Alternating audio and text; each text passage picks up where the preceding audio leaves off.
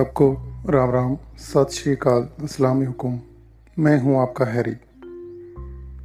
आज हम आपके लिए इस एपिसोड में राजस्थान की मशहूर गायिका, एक्ट्रेस, जिसके बारे में हम आपको बिताने वाले हैं। उनका नाम है इला उर्न जी हाँ नाम तो सुना होगा आपने। ना केवल वो राजस्थान से बिलोंग करते हैं, उनके गीत। राजधानी भाषा में तो है ही हैं, इसके अलावा उन्होंने बॉलीवुड फ़िल्मों में भी काम किया और अपने सुपरहिट गीत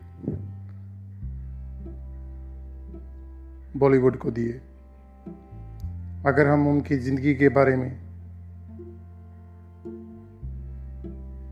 कुछ झलक आपको बताना चाहते हैं, जितनी जानकारी हमको एकत्रित हुई है।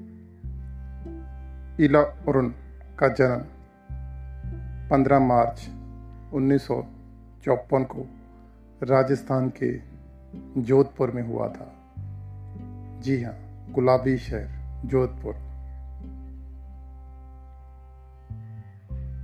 उनकी दो बहनें, पीयूष पांडे और परसून पांडे थी।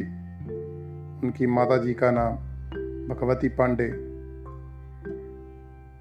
था। सिंगिंग के साथ उनको एक्ट्रेस का भी काफ़ी शौक था।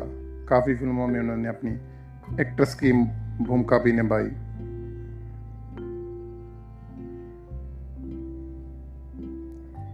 इला अरुण एक भारतीय फ़िल्म अभिनेत्री टीवी आर्टिस्ट और गायिका थी।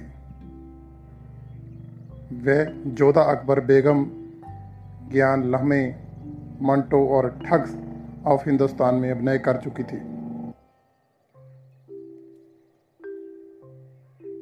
उन्होंने अपनी जो पढ़ाई लिखाई राजस्थान की राजधानी जयपुर से ही हासिल की। इला ने अरुण वाजपेयी से शादी की, जो कि एक मर्चेंट नेवी ऑफिसर थे। करियर।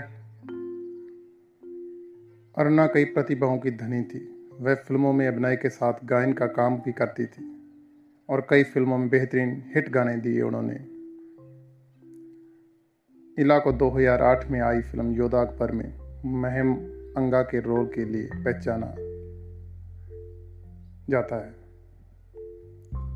इला अरुण ने नॉर्वे के सबसे ज़्यादा लोकप्रिय नाटकार हेनरिक ईस्टबेन के नाटकों को न सिर्फ़ हिंदी में रूपांतरण किया, बल्कि देश विदेश में इनका सफलतापूर्ण मंचन भी किया।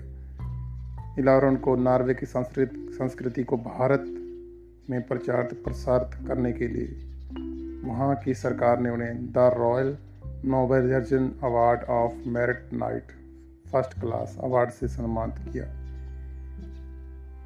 पिछले चालीस सालों में हिंदी सिनेमा में सक्रिय इला अरुण की। अगर बेटी इश्ता की भी एक अभिनेत्री रही हैं इला ने हिंदी में कई फिल्मी गीत गाए और तमिल और तेलुगु जैसी दक्षिण भारतीय भाषाओं के लिए काम किया। माधुरी दीक्षित अभिनीत फ़िल्म खलनायक के लिए अलका यज्ञ के साथ गाया। उनका अब तक का सबसे प्रसिद्ध फिल्मी गीत चोली के पीछे क्या है? जी हाँ आपने सुना तो होगा चोली के पीछे क्या है। सुपर हिट की, के लिए उन्हें सर्वश्रेष्ठ महिला गायिका का फ़िल्म फेयर पुरस्कार भी मिला हुआ है।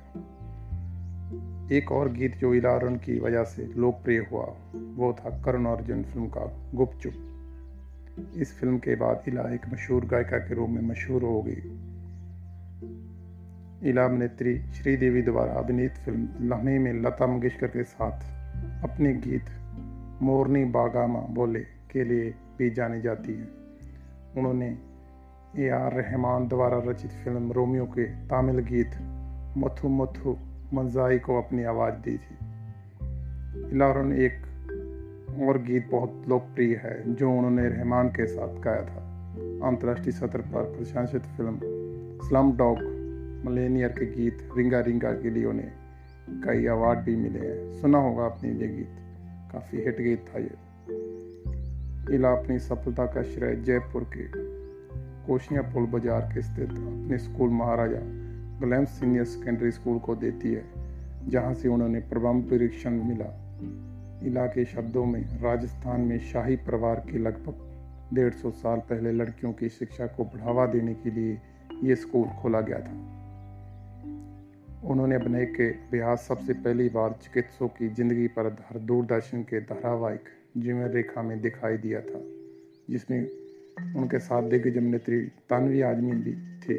लेकिन फ़िल्म योद्धा अकबर में महामंगा के किरदार को शानदार ढंग से निभाकर उन्होंने साबित कर दिया कि वह केवल एक गायिका ही नहीं, बल्कि एक अला दर्जे की अभिनेत्री भी है।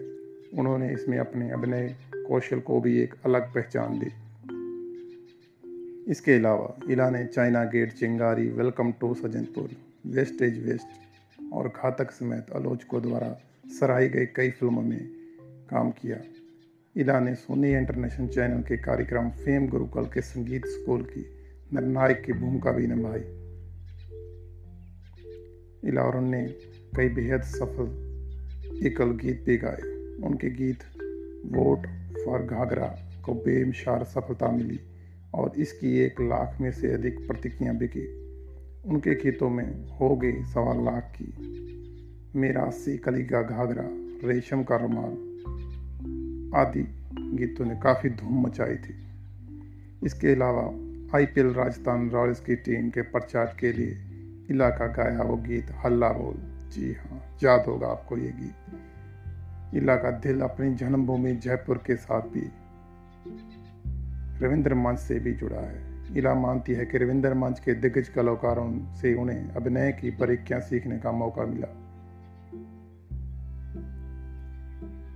इला आज भी हमारे साथ, गानों के साथ जुड़ी हुई हैं। हम भगवान को प्रार्थना करते हैं। उनकी लंबी उम्र और स्वास्थ्य की, कि वो ऐसे ही एक अच्छे अच्छे गीत